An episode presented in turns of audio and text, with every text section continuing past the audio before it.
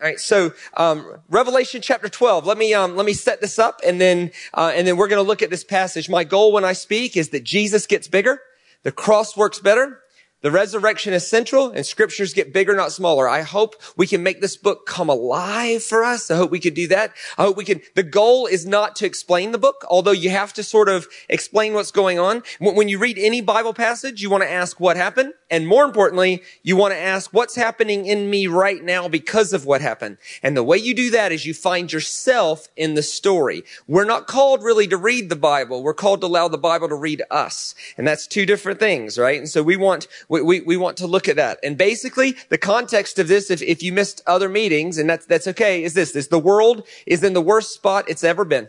It is in the worst. It is a one world government with one world currency and that currency and how people buy and sell is being controlled by a megalomaniac who thinks he's God.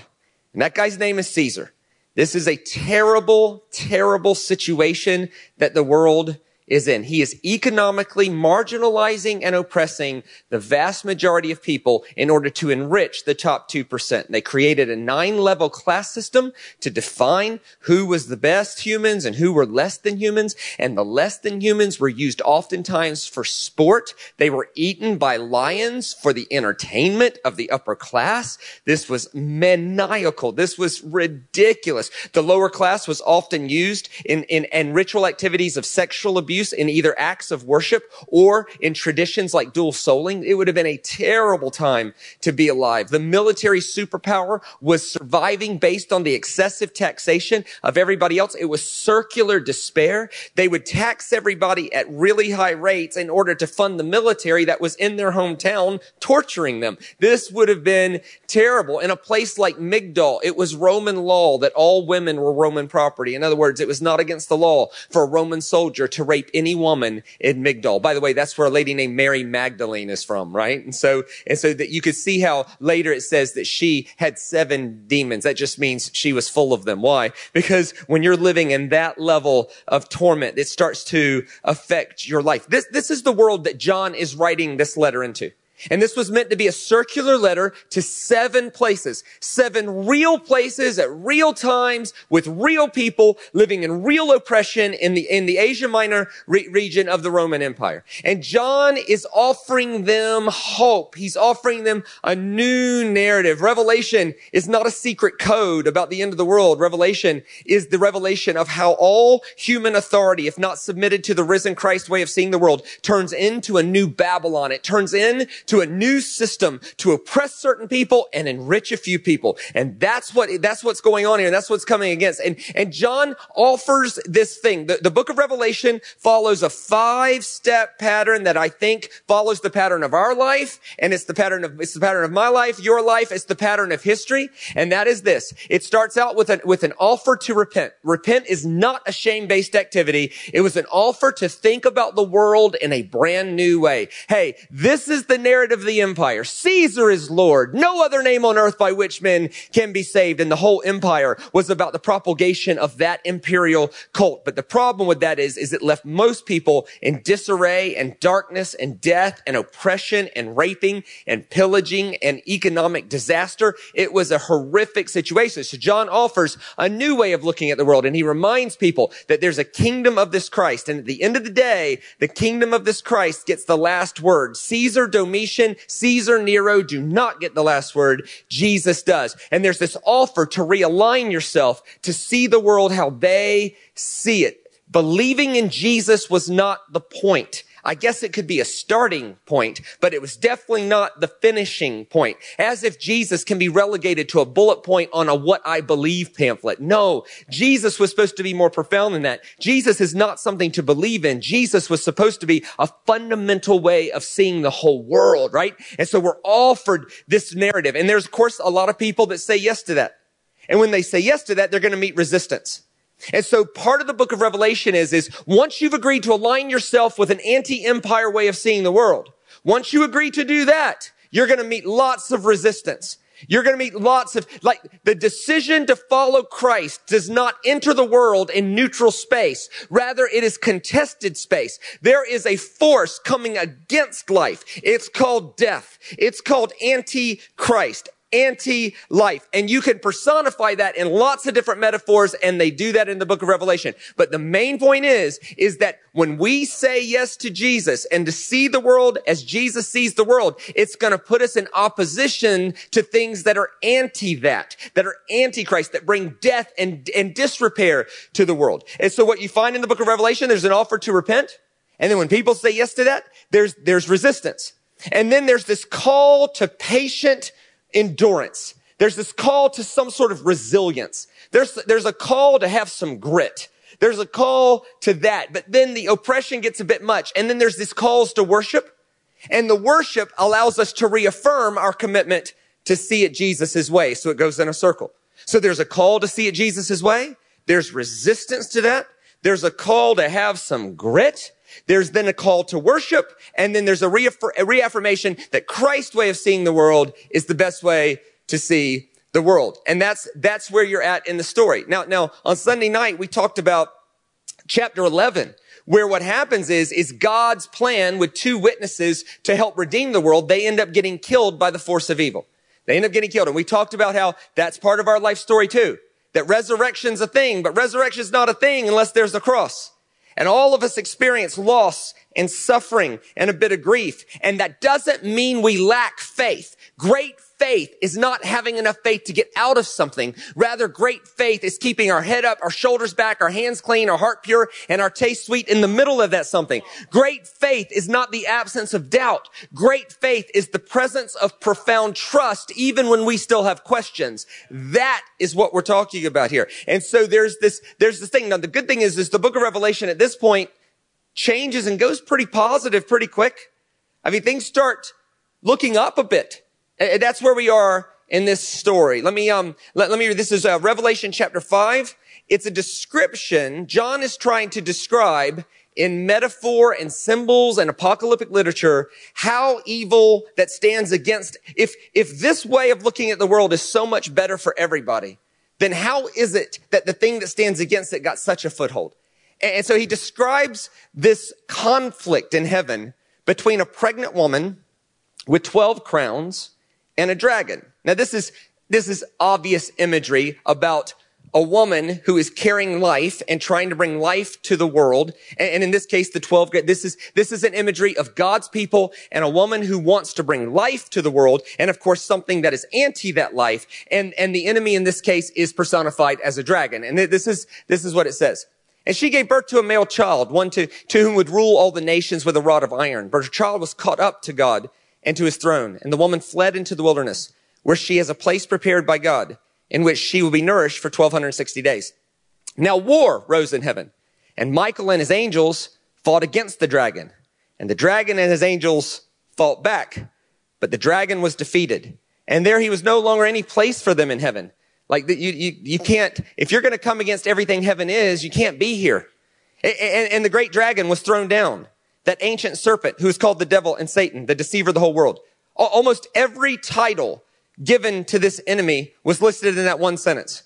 Dragon, ancient serpent, devil, Satan, deceiver. See, see in, in this culture, Satan wasn't so much a person per se, as much as it was the ha Satan. The, it, it, they actually, when, when they say, they always put a, a, a, an article on it, the ha Satan the, the accuser, the, the thing, the personification of the thing standing against God's good life and God's good world. He, he was thrown down to the earth. He and his angels were thrown down uh, with him. And I saw a beast rising out of the sea with ten horns and seven heads and ten diadems on, on, on the horns and blasphemous names on the heads. And the beast that I saw was like a leopard. Its feet was like a bear and its mouth was like a lion's mouth, obviously metaphors. And, and, and to it, the dragon was given power and his throne and great authority. In other words, John's saying the Roman Empire owes its power to its allegiance to this antichrist life force, this anti, this anti, this force that is anti-life. It's actually pro-death. Now, what happened here? And let's ask ourselves that, and then let's go into what do we do with what happened here. All right, so first, Revelation 12 to 14 are John revealing signs and symbols of the impending victory of the Lamb over the beast. It is the center of a, of a chiasm. It is the climax of the story. The slain lamb is overcoming the world by humility, service, and dying for people. The exact opposite of what you would expect. Revelation 12 starts with the symbol of a cosmic battle between a pregnant woman with a crown and 12 stars and a red dragon. This was common imagery in apocalyptic literature. There's something trying to bring life, in this case, a pregnant woman trying to bring life, and there's an anti-life force coming against the life this person is trying to bring. In other words, the idea is the world is not neutral. God's Messiah and plan for life is met with opposition. The dragon is then cast down to the earth and stirs up people against the creator and his plan for life. So, so, so the dragon gets a lot of, uh, of people on side. Hey, hey, the best life is found in being pro-death or at least anti-life.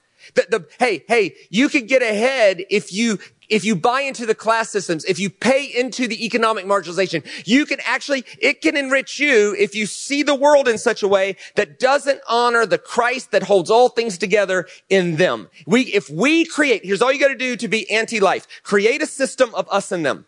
Here's what, and then somehow convince yourself that God is for you and not for them.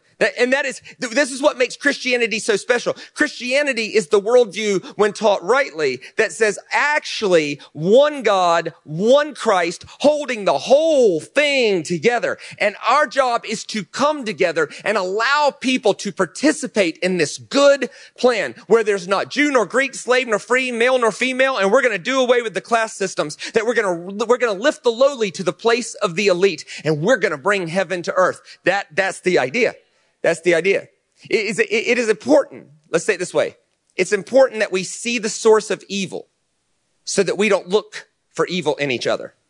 It's important that we see that underneath abominable things is a force that has been at work against life since the beginning. That actually, if we don't see the source of the evil, we will look for it in each other. And that would be a death knell to God's good world that he's trying to create. Let's say it this way. The followers of God conquer the dragon through the blood of the lamb. It says it this way. And they overcame by the blood of the lamb and the word of his testimony. Well, what's the blood of the lamb? It's service. It's sacrifice. It's humility. In other words, they didn't overcome by escalating violence and trying to conquer militarily. This was a misunderstanding Jesus had to deal with. Remember there was this one time where Jesus, uh, Jesus said, I have come to bring the kingdom of God. And it is for this reason that I have come to the earth. So, so when Jesus, when Jesus was asked, why did you come to the earth? He didn't say he came to forgive sins, although he surely did that. It, it, it didn't say, he did not say his primary purpose was to show ethical living although he certainly did that. When Jesus was pinned down to, why are you here, bro? Here's what he said. I've come to declare the coming of the kingdom of God. For this purpose, I was sent. And the Pharisees react exactly how we would if we saw kingdom as a military thing. They say, great. Well, when are you going to take over Rome then, bro? We'd love to mark our calendars so we can witness this, right? And remember what Jesus says? He says, the kingdom of God is not coming in ways that can be observed, nor will they say, here it is or there it is. For the kingdom of God is already inside you. In other words, let me read, let me quote it again. The kingdom of God's not coming in ways that can be observed, nor will they say, here it is or there it is. The kingdom of God's already inside of you. In other words, if you can see it, not kingdom.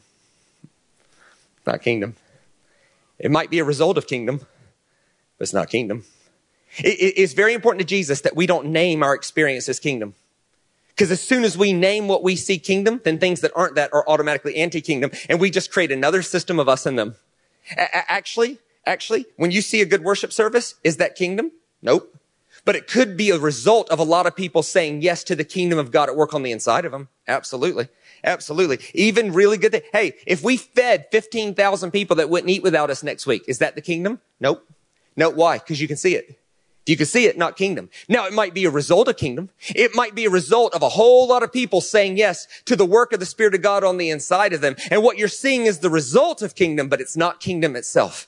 And so what, what, what Jesus was doing and what Revelation is doing is it's turning the idea of how to rule and reign upside down. In this story, the guy with all the military, He's going to lose his voice. And the slain lamb who is willing to suffer and serve the world ends up getting the last word. This is incredibly confronting. It was confronting to the Pharisees in Jesus' day. It was confronting to the people of the first century. And let's just be honest, even in 2020 in Toowoomba, that idea is confronting that the way to have the most influence and the most life and to be connected with the, with Christ in the most profound way is to make a commitment to serve, be compassionate, be humble, never lord over somebody, that in this story, what you keep seeing happen is that violence and judgment do not produce the results they promise, but rather service, humility, suffering, mourning, being in it with people, that we do not run from the disorder, nor do we escalate violence over the top of it. We enter into it in order to reorder it, to bring out beauty, new life, fresh starts, second chances, new creation, clean slates, and the opportunity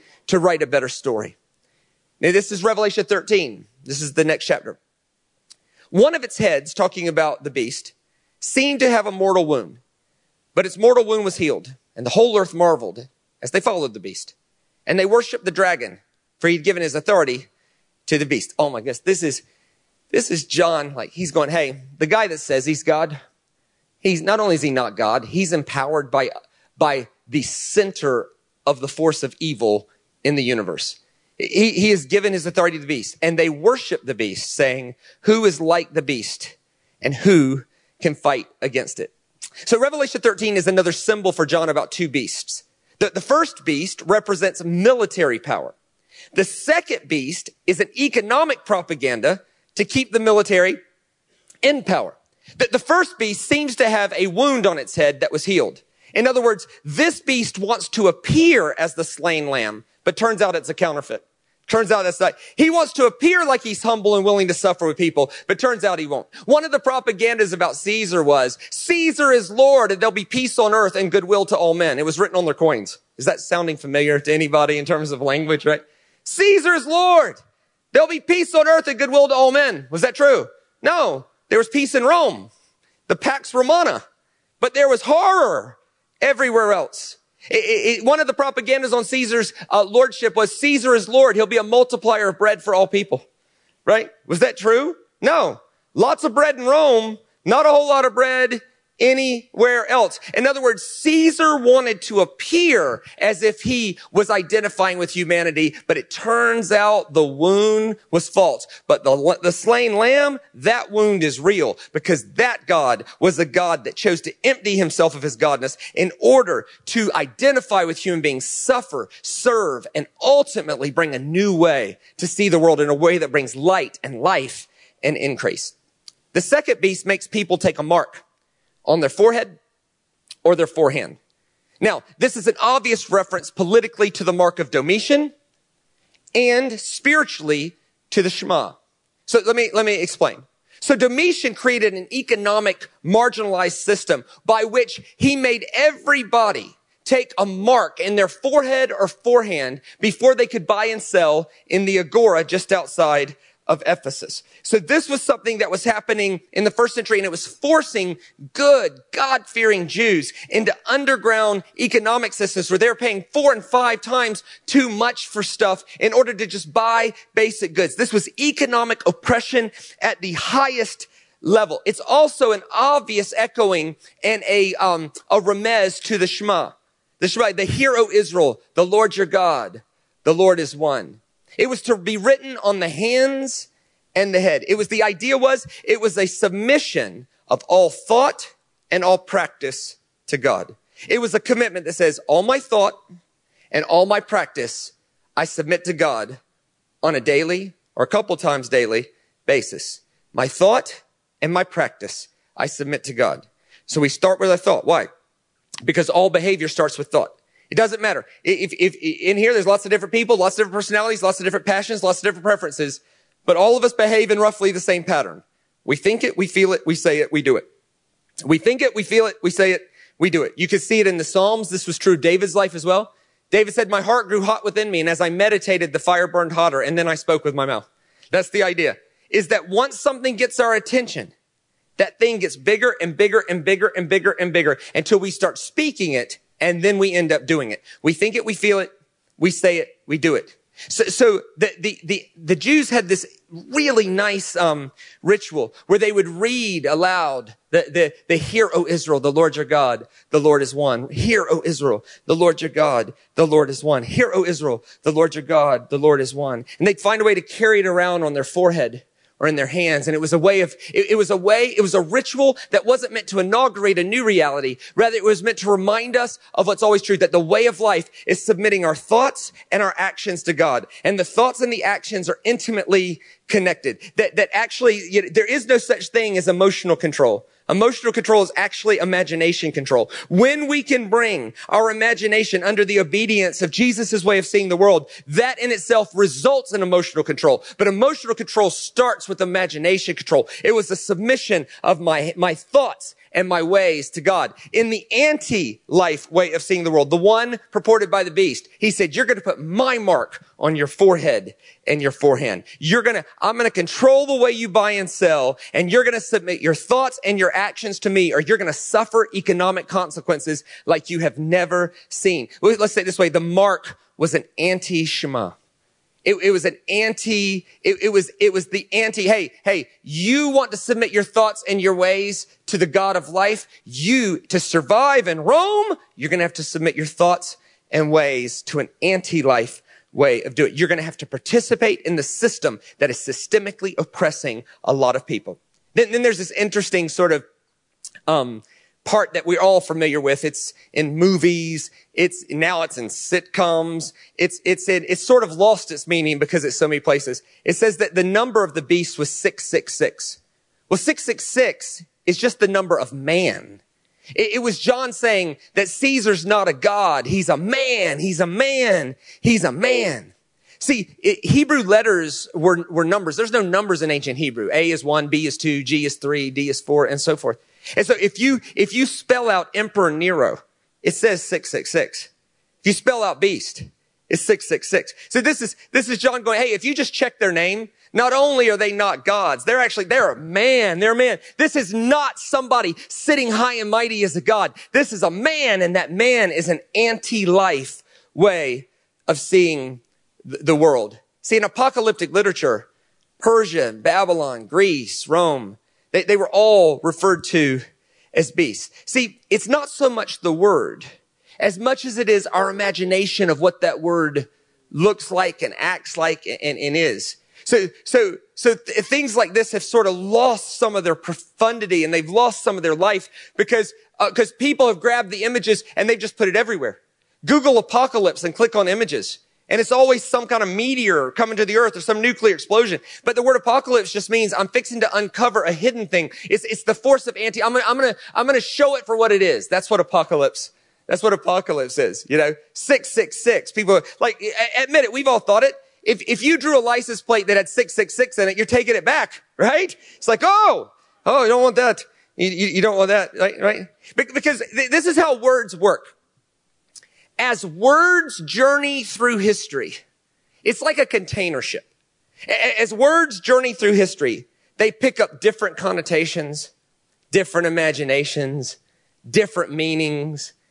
I'll give you an example. The, ancient Hebrew word for righteous, sadak, that, that, that, that, that, had, the Hebrew word for righteous was sadak. The Hebrew word for generous was tzedakah, right? So, so righteousness was generosity. In other words, Righteousness in its earliest form had nothing to do with not making mistakes. It had everything to do with how you see your world, looking for opportunities to be generous and make other people's life better with no expectation of return. That is a profound way of looking at the world. But somehow righteousness over time stopped at this port, that port, this port, that port, this port, that port. And by 1950 in America, righteousness meant you didn't smoke. to my grandmother's generation, Righteousness was a list of things you don't do. But in the ancient world, righteousness was not what you abstained from. It was what you entered into. It was just better that way. Like my grandparents thought they'd go to hell for smoking or drinking or going to an R-rated movie, but they could hate black people. That was okay. How? That's what happens when we stuff up language uh, in our imagination. Hell, hell's another great example. Hell, hell's something that, that has been, the, the, the, the imaginations around hell have been robbed so much that actually hell almost has no meaning now. Like, like, we, we use it all over the place. Like, it's hot as hell. So is hell a description of temperature? Is it? Or we might use it to describe something we went through. Like, I had to go through chemo. It was hell. Okay? So is it temperature? Is it something we go through? Or people might use it to describe a relationship, like, my marriage is hell. So what's hell? Is it, is it chemo or a marriage? Right? Or, or, or, or we could use it to describe circumstances like, um, I had to drive from West Sydney to Sydney Airport at seven o'clock in the morning one time, right? took me like two and a half hours. And, and, and, people might sit in traffic like that and go, man, traffic today was hell. So, so what is hell? Is it temperature? Is it chemo? Is it a relationship? Is it traffic? Because those are all really different things, right? Then we might use it as a descriptive word. Like, like we, we, we could use it as a point of emphasis to say, uh, we could say somebody's a, we, we could use the word hell to say somebody's a good person. You could say, oh, they're a hell of a person, right? That means they're good. Or you could say they're hell to deal with and that means they're bad, right? So, so, so what is it? Is, is, it temperature? Is it a relationship? Is it chemo? Is it traffic? Is it a good person? Is it a bad person? And, and you can see where when, when, you add so many different imaginations to what something is, actually before you know it, it actually almost means nothing. And we lose the profundity of what the original writer was even talking about. And that's what we're trying to recapture here. This is Revelation 13:10. If anyone is to be taken captive, well, to captivity he goes. If anyone is to be slain with the sword, with the sword he must be slain. You, you see no thought here of, if anyone's to be taken captive, just have more faith, you'll get out of it. Nope. If anybody's to be slain with the sword, yeah. Hey, believe harder, fast longer. Yeah. Nope. Watch what he says. If anyone's to be taken captive, well, there it goes. If anyone's to be slain with the sword, with the sword he must be slain.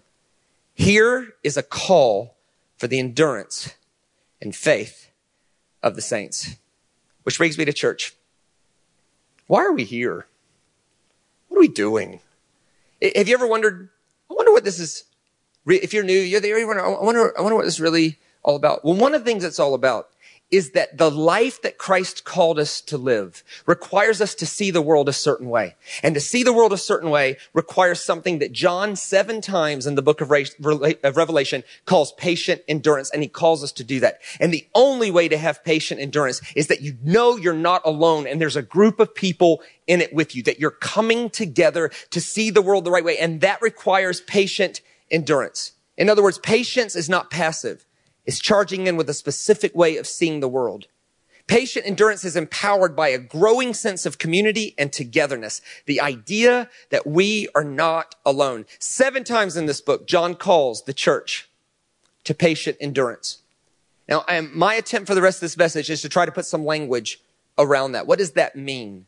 See, in this passage, endurance does not mean finding your social or political allegiance, you know, as if God's a Republican or if God's a Democrat as if Jesus would always vote labor, if Jesus would always vote liberal. It's, it's not a, it's not about that. it's the church at its worst begins to worship false power and be seduced by its promises. Let, let's ask a few questions about this. One, do we take our ethics from the way things are or the way they are supposed to be as revealed in Jesus' way of seeing the world? Do we actually believe that faith is not a list of what's, but rather faith is a who do you trust word? Do we actually believe that Jesus' way of seeing our story and our world is the best way to bring life to our world? And in that sense, do we take our ethic from what is or from what he sees? And that's two different things. Four, are we relying on politics to change the world?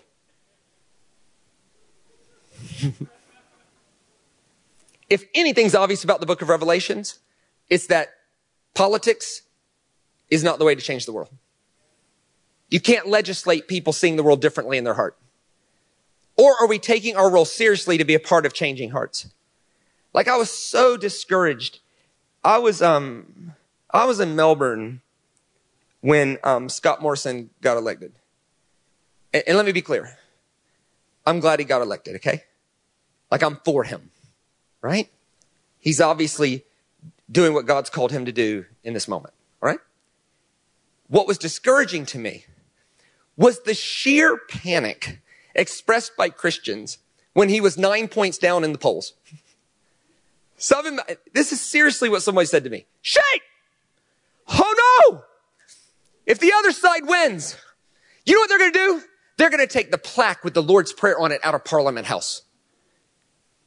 I don't mean to be Johnny Raincloud here, but if the Lord's Prayer is not active in someone's heart, having it on a plaque on the wall is not doing anything. How small do you think God is? Just a quick history of God. He overcame the watery chaos in Genesis 1 and brought new creation out of it. He overcame the flood in, in Genesis 6 and brought new creation out of it. He overcame the Egyptian empire, the Babylonian empire, the Assyrian empire. He overcame Antiochus Epiphanes in 157 BC, spreading pig's blood through the Holy of Holies. He overcame Pompey Magnus in 63 BC, walking into the Holy of Holies and not dying. He overcame the Roman Empire. He overcame the Dark Ages. He overcame the Renaissance. He overcame Renaissance art. I think he can handle the Labor Party, right? Like God's not in heaven going, Oh my, me! What am I going to do if labor wins? Are you kidding me? You know, he's not threatened by Donald Trump. You know, this guy overcame Nero. He overcame Domitian, Caligula.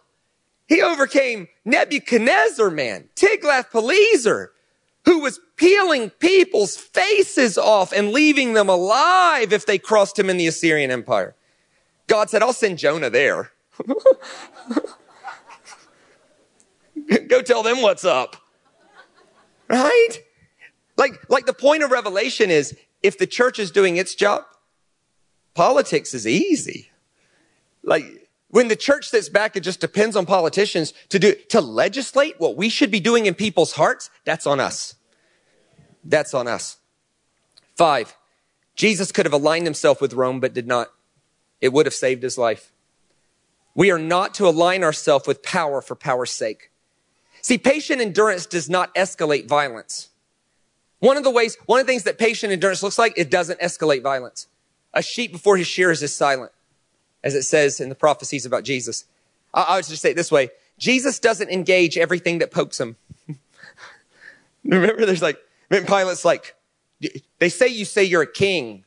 Jesus like, I am whatever you say I am. I'm at your court, bro.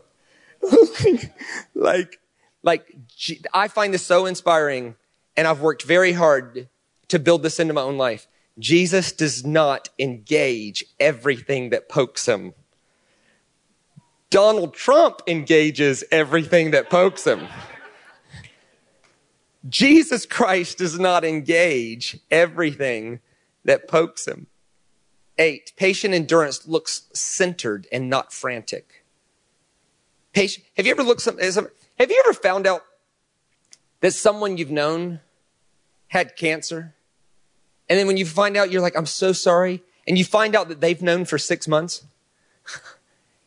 and yet their countenance, their disposition, their level of trust, and you're like, what the, what's going, you are so, patient endurance looks centered and not frantic in the middle of opposition. Patient endurance looks like channeled energy. It's, it's knowing when to engage and when to let God engage. It, it's, it's knowing when we are at the end of everything we could do, so we step back and let oh, what only God can do. It, it's, it's that. It's taking seriously our involvement and our participation, but having wisdom to know when we stop and God starts. And, and where the two are intermingled. Right? Uh, let's say it this way. Patient endurance looks like intentional attention. Being attentive matters because it determines what we worship. It, like the, the idea is, is whatever gets your attention multiplies inside.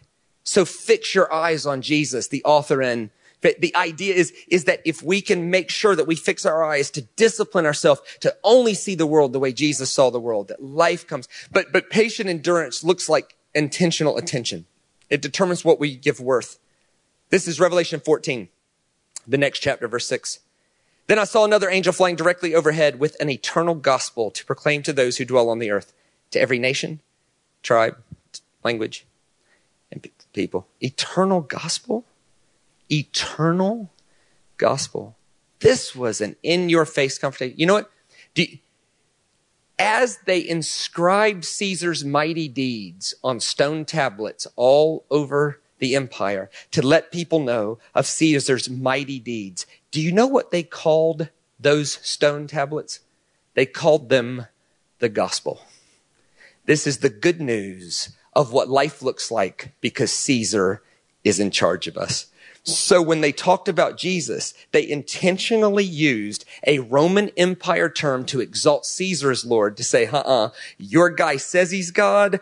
Right, if God's a man, it's going to look like this instead of that. Trust me. And that would be good news. This is John poking at Caesar. The last Caesar died. This gospel is eternal because our guy is alive. That is the idea. So Revelation 14 starts with a vision of a slain lamb and his army of every tribe versus a well-trained military militia.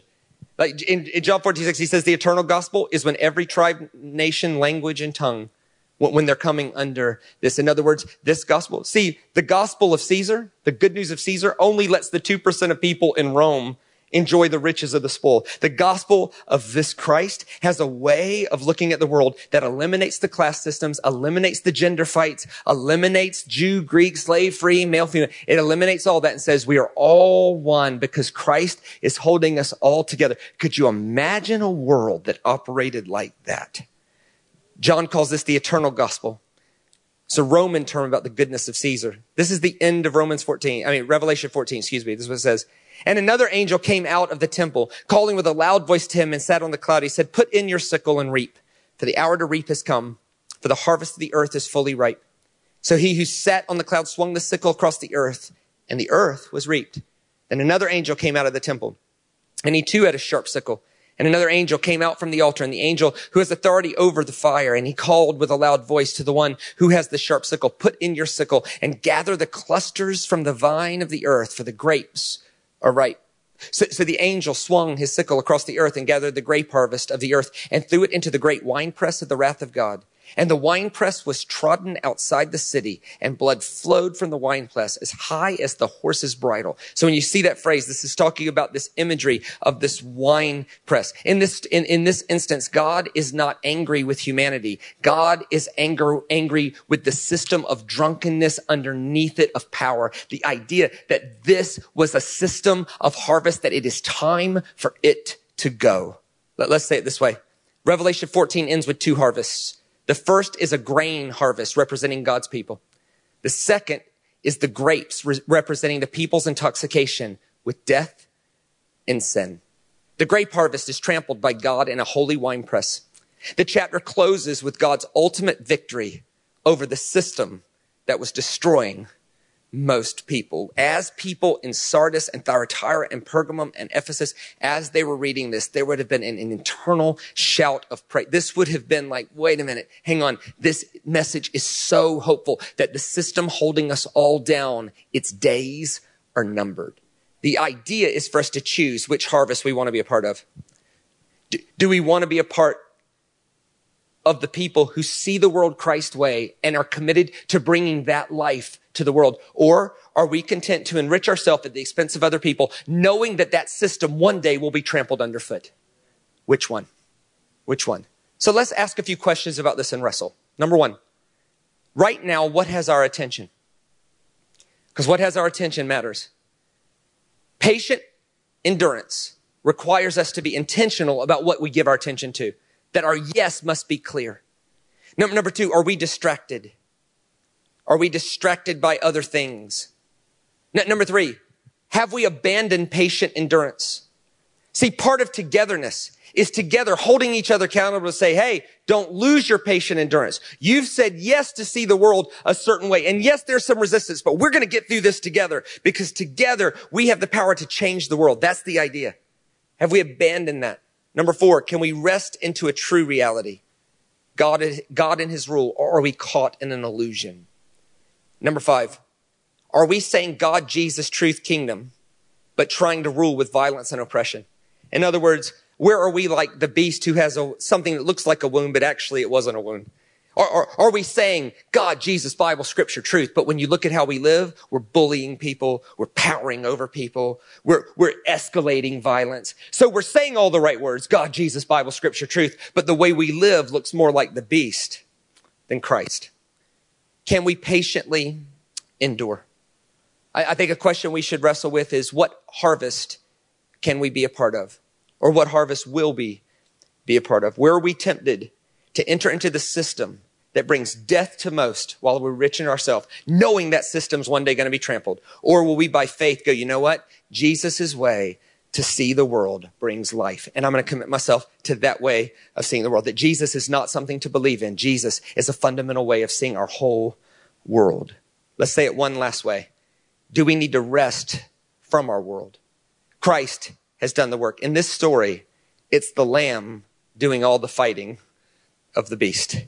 At some point, we have to weigh the tension between being actively involved in the infinite possibilities Jesus has for us to repair the world with him and when to know, when to step back and know, wait a minute, that fight is Jesus' job.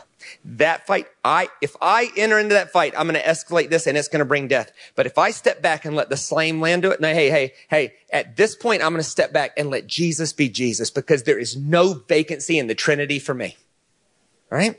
And, and so, may, and, and to do that, it takes wisdom to know what fully engaged in God's possibilities is to repair the world and when to step back and go, you know what? That's God's fight. That's God's fight. So, my brothers and sisters of Toowoomba, may we never panic over the results of elections, knowing that Jesus has this thing in hand and he gets the last word. May we know that you can never legislate the morals of men's hearts. And may we do our job and let God do his job because there's no vacancy in the Trinity for us. Our job is to, is to say yes to the infinite possibilities, to be a part of Jesus' role in repairing the world. And may we be heart changers instead of doctrine force feeders. May we, may we be the people facilitating the relationship that allows people to continue to journey with Jesus and see the world his way. For that brings life. Let me pray for us. Lord, we love you and we honor you. We proclaim you are our king and your way of looking at the world is the best. Why don't we just say a, a, a meaningful prayer underneath our breath? Holy Spirit, Help me see the world Christ's way. Why don't we say a prayer like this? Holy Spirit, I want to be a part of the grain harvest and abandon the grape harvest. Maybe you're here tonight and you've never said yes to Jesus. And you could respond tonight by taking your first step and saying, you know what? I'm going to trust Jesus' version for my life story instead of the one I've been writing on my own. I'm going to do that. Lord, would you empower us to be the church, the body of Christ in this world? Amen. Would you look this way? Thank you so much. Let me be a part of your night. Come on back tomorrow night. I promise it'll change your life. Uh, Jesus will get bigger. The cross will work better. Resurrection Central. Scriptures get bigger, not smaller.